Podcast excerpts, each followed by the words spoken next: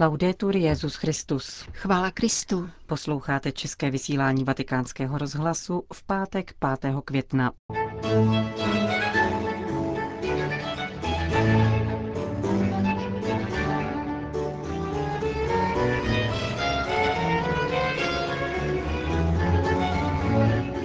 O poctivé a pokrytecké rigiditě kázal papež František v domě svaté Marty. Uchovávejte paměť a pěstujte naději, vybízel Petrův nástupce rumunské seminaristy. Kubánští biskupové zvou misionáře na ostrov svobody. Od mikrofonu přejí nerušený poslech Jena Gruberová. a Johana Bromková.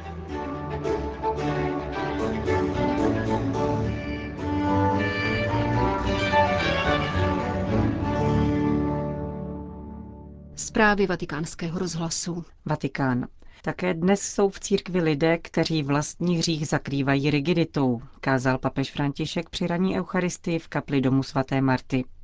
Petrův nástupce komentoval první čtení ze skutků apoštolů a zaměřil se na postavu svatého Pavla, který se z krutého pronásledovatele stává mírným a trpělivým hlasatelem Evangelia. Poprvé se Pavlovo jméno objevuje při ukamenování Štěpána, poznamenal papež František. Byl to přísný mladý muž, idealista, přesvědčený o tvrdosti zákona. Ve své pevnosti však byl poctivý, dodal papež. Ježíš naopak musel odsoudit představitele takové rigidity, která poctivá není. Jsou to rigidní lidé vedoucí dvojí život. Dávají na odiv svou krásu a bezúhonnost, ale když je nikdo nevidí, dopouštějí se špatností. Onen mladý muž však byl čestný a pevně věřil. Když o tom mluvím, myslím na mnohé mladé lidi, kteří dnes v církvi podlehli pokušení rigidnosti. Někteří z nich jsou poctiví a dobří. Musíme se modlit, aby jim pán pomohl v růstu na cestě mírnosti. Jiní však zakrývají rigiditou své slabosti, hříchy a chorobnou osobnost, aby se prosadili vůči druhým, pokračoval papež. Šavel, který v této přísnosti vyrostl, nemůže vystát to, co považuje za herezi a dává se do pronásledování křesťanů, jak papež hořce podotknul, alespoň přitom nechával naživu děti, kdežto dnes se ani to nedělá. Šavel se tedy vydává do Damašku, aby zajal křesťany a odvedl je jako vězně do Jeruzaléma. Cestou však dochází k setkání s jiným mužem, který promlouvá mírným hlasem. Šavle, šavle, proč mě pronásleduješ? Z tvrdého mladíka a rigidního muže se rázem stalo dítě, které se pánem dává odvést tam, kam jej volá. V tom spočívá síla pánovy mírnosti. Ze šavla se stává Pavel, který pak hlásá pána až do konce života a podstupuje pro něj utrpení. A tak tento muž káže ze své vlastní zkušenosti druhým a přejíždí z místa na místo. Je vystaven pro následování a mnoha dalším problémům, včetně samotné církve, kde trpí hádkami mezi křesťany. Muž, který v horlivosti zákona pronásledoval pána, pak řekne křesťanům, tím, čím jste se vzdálili pánu a zhřešili jste, myslí, tělem a všemi údy, se nyní dejte do služeb dokonalosti a vzdávejte Bohu slávu. Siate perfetti, date gloria a Dio. Mezi soběstačností, rigiditou a mírností probíhá dialog. Je to dialog mezi poctivým mužem a Ježíšem, který k němu jemně promlouvá. Pavlův život podle některých názorů končí fiaskem stejně jako Ježíšův. Questa è la strada del cristiano. To je křesťanova cesta, jít dál v Ježíšových stopách, které jsou stopami kázání, utrpení, kříže a vzkříšení. Prosme dnes Šavla zejména za rigidní členy církve, za rigidní poctivce, jako byl on, kteří jsou pomíleně horliví, i za rigidní pokrytce, kteří vedou dvojí život a o kterých Ježíš říká, dělejte všechno, co vám řeknou, ale podle jejich skutků nejednejte. Prosme za všechny, kdo jsou rigidní. Preghiamo per i rigidi oggi. Vyzýval papež František v závěru dnešní ranní homilie v domě svaté Marty.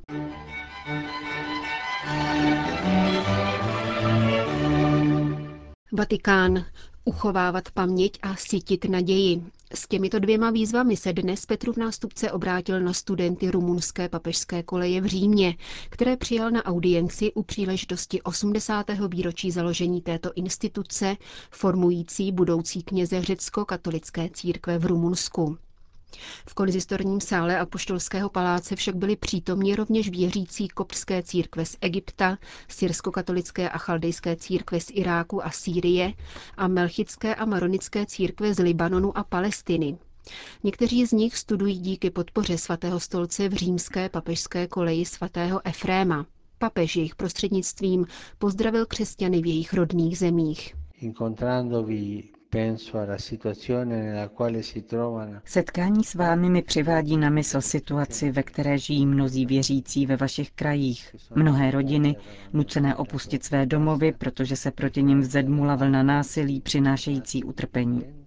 Rád bych objal zejména tyto naše bratry a sestry spolu s jejich patriarchy a biskupy. V řecko-katolické církvi v Rumunsku pak papež popřál, aby uchovávala paměť své minulosti, poznamenané komunistickou totalitou. Vaše kolej vznikla v době velkého rozvoje východních katolických společenství. Poté ji poznamenaly tragické události spojené s ateistickým pronásledováním a konečně došlo k její obrodě a otevření se novým výzvám v posledních letech. Tyto dějiny, vytvářené velkými svědky víry a okamžiky zkoušky, tuhými zimami a květoucími jary, vám náleží. Je dobré je uchovávat, nikoli proto, abychom se ukotvili v minulých časech, níbrž abychom prožívali události každé doby za podpory živé evangelní paměti, která zahrnuje dějiny mnohem širší než naše a je stále otevřena působení Ducha Svatého. Posílení církevní paměti zároveň přemáhá nebezpečná pokušení, která se mohou dostavit, tedy průměrnost, spokojenost s normálním životem bez elánu a horlivosti, kde se dříve nebo později stáváme strážci svého času, bezpečí a blahobytu. Pastýř jako učedník utvářený Kristem, který vydal život až do krajnosti, nemůže přistoupit na kompromis průměrného života a přizpůsobit se situaci, aniž by riskoval.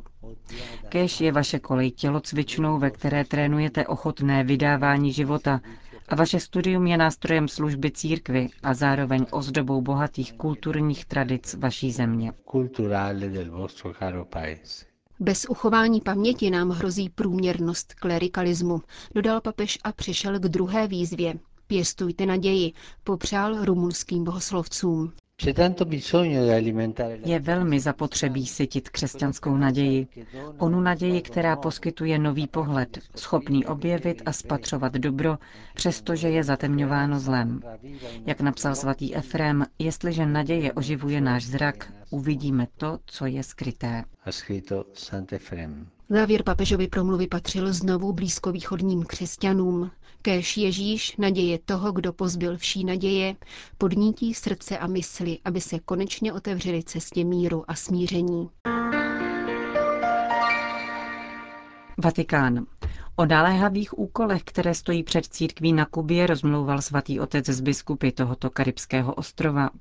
Přijal je na zvláštní audienci u příležitosti jejich návštěvy ad limina apostolorum.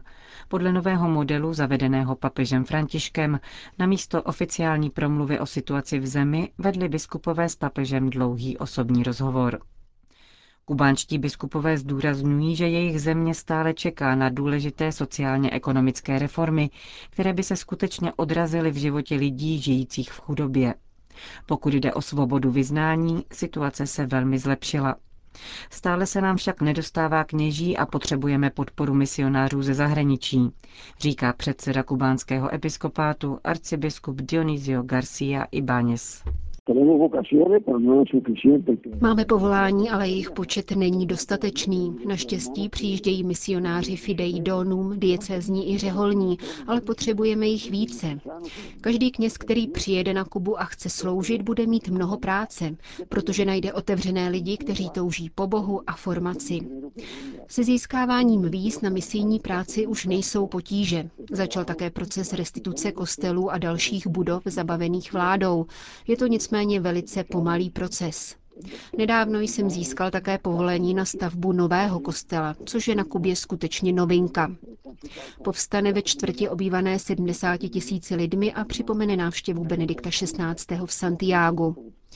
Usilujeme o získání dalších povolení, protože během uplynulých 50 let populace Kuby vzrostla a potřebujeme nová místa kultu. Prozatím využíváme soukromé domy jako místa modlitby. Chybí nám pastorační struktury, ale církev je živá. Říká arcibiskup Ibáněz. Předseda kubánské biskupské konference zdůraznil také význam návštěv tří posledních papežů pro obyvatele ostrova. Jan Pavel II. otevřel okno, přes které na Kubě zavál poryv svěžího vzduchu, zahajující změny. Benedikt XVI. svou návštěvou u Panny Marie milosedenství z El Cobre připomněl, kde by je srdce našeho národa. A František poukázal na to, že navzdory obtížím stojí za to bojovat o lepší budoucnost a činit tak spolu s Kristem, zdůraznil arcibiskup Garcia Ibanes. Teze. Dialog mezi křesťanstvím a islámem podlehl nátlaku sekularizace. Domnívá se bratr Maxim Steze, který je organizátorem právě začínajícího víkendu bratrství mezi mladými křesťany a muslimy. Poznamenává, že mezináboženský dialog přistoupil na předpoklad, že o Bohu a víře je lepší nemluvit, protože jsou to témata náležející čistě soukromé sféře. Proto se debatuje výlučně o míru, toleranci a pokojném soužití. Náboženství samotné se stalo svého druhu tabu, dodává bratr Maxim. Všímá si však zároveň, že mladí lidé tato tabu často prolamují a ptají se na vztah k Bohu a na víru. Svědčí o tom stále větší množství muslimů přicházejících do teze. Právě to dalo podnět k uspořádání třídenní akce, první tohoto druhu v Teze, mluví bratr Maxim. Cílem setkání je navzájem se navštívit, navštívit víru druhého. A to nikoli proto, abychom mluvili o mírových iniciativách, ale abychom vstoupili do duchovního života druhého a viděli, jak vypadá jeho vztah k Bohu, co jej oživuje. Chceme to dělat velice osobním, neteoretickým způsobem. Ve Francii žijí mladí křesťané a muslimové často pospolu. Tráví spolu každý den mnoho času, poznávají se navzájem, ale nevědí, jak si poradit s čistě duchovní sférou. Tady v teze se tedy pokoušejí v jistém smyslu o společná duchovní cvičení. Ovšem s tím, že se po tyto tři dny nemodlíme společně, ale navštěvujeme se navzájem na modlitbách říká bratr Maxim z Teze. Spojené státy americké. Prezident Donald Trump podepsal nařízení, které chrání a zvětšuje náboženskou svobodu ve Spojených státech. Učinil tak během oslav Národního dne modlitby za přítomnosti náboženských představitelů a sociálních aktivistů.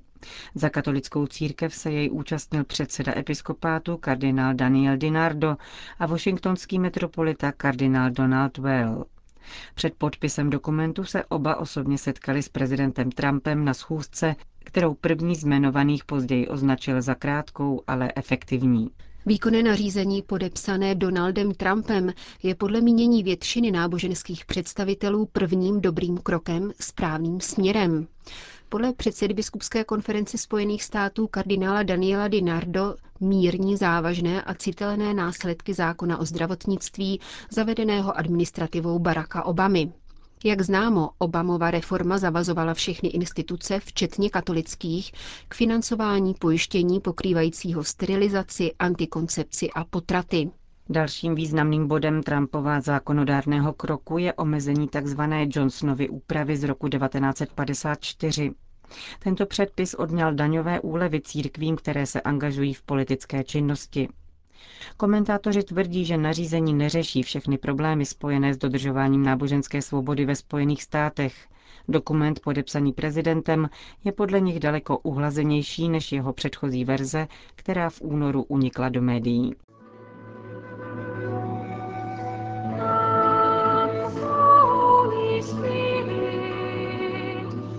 Končíme české vysílání vatikánského rozhlasu. Chvála Kristu. Laudetur Jezus Christus.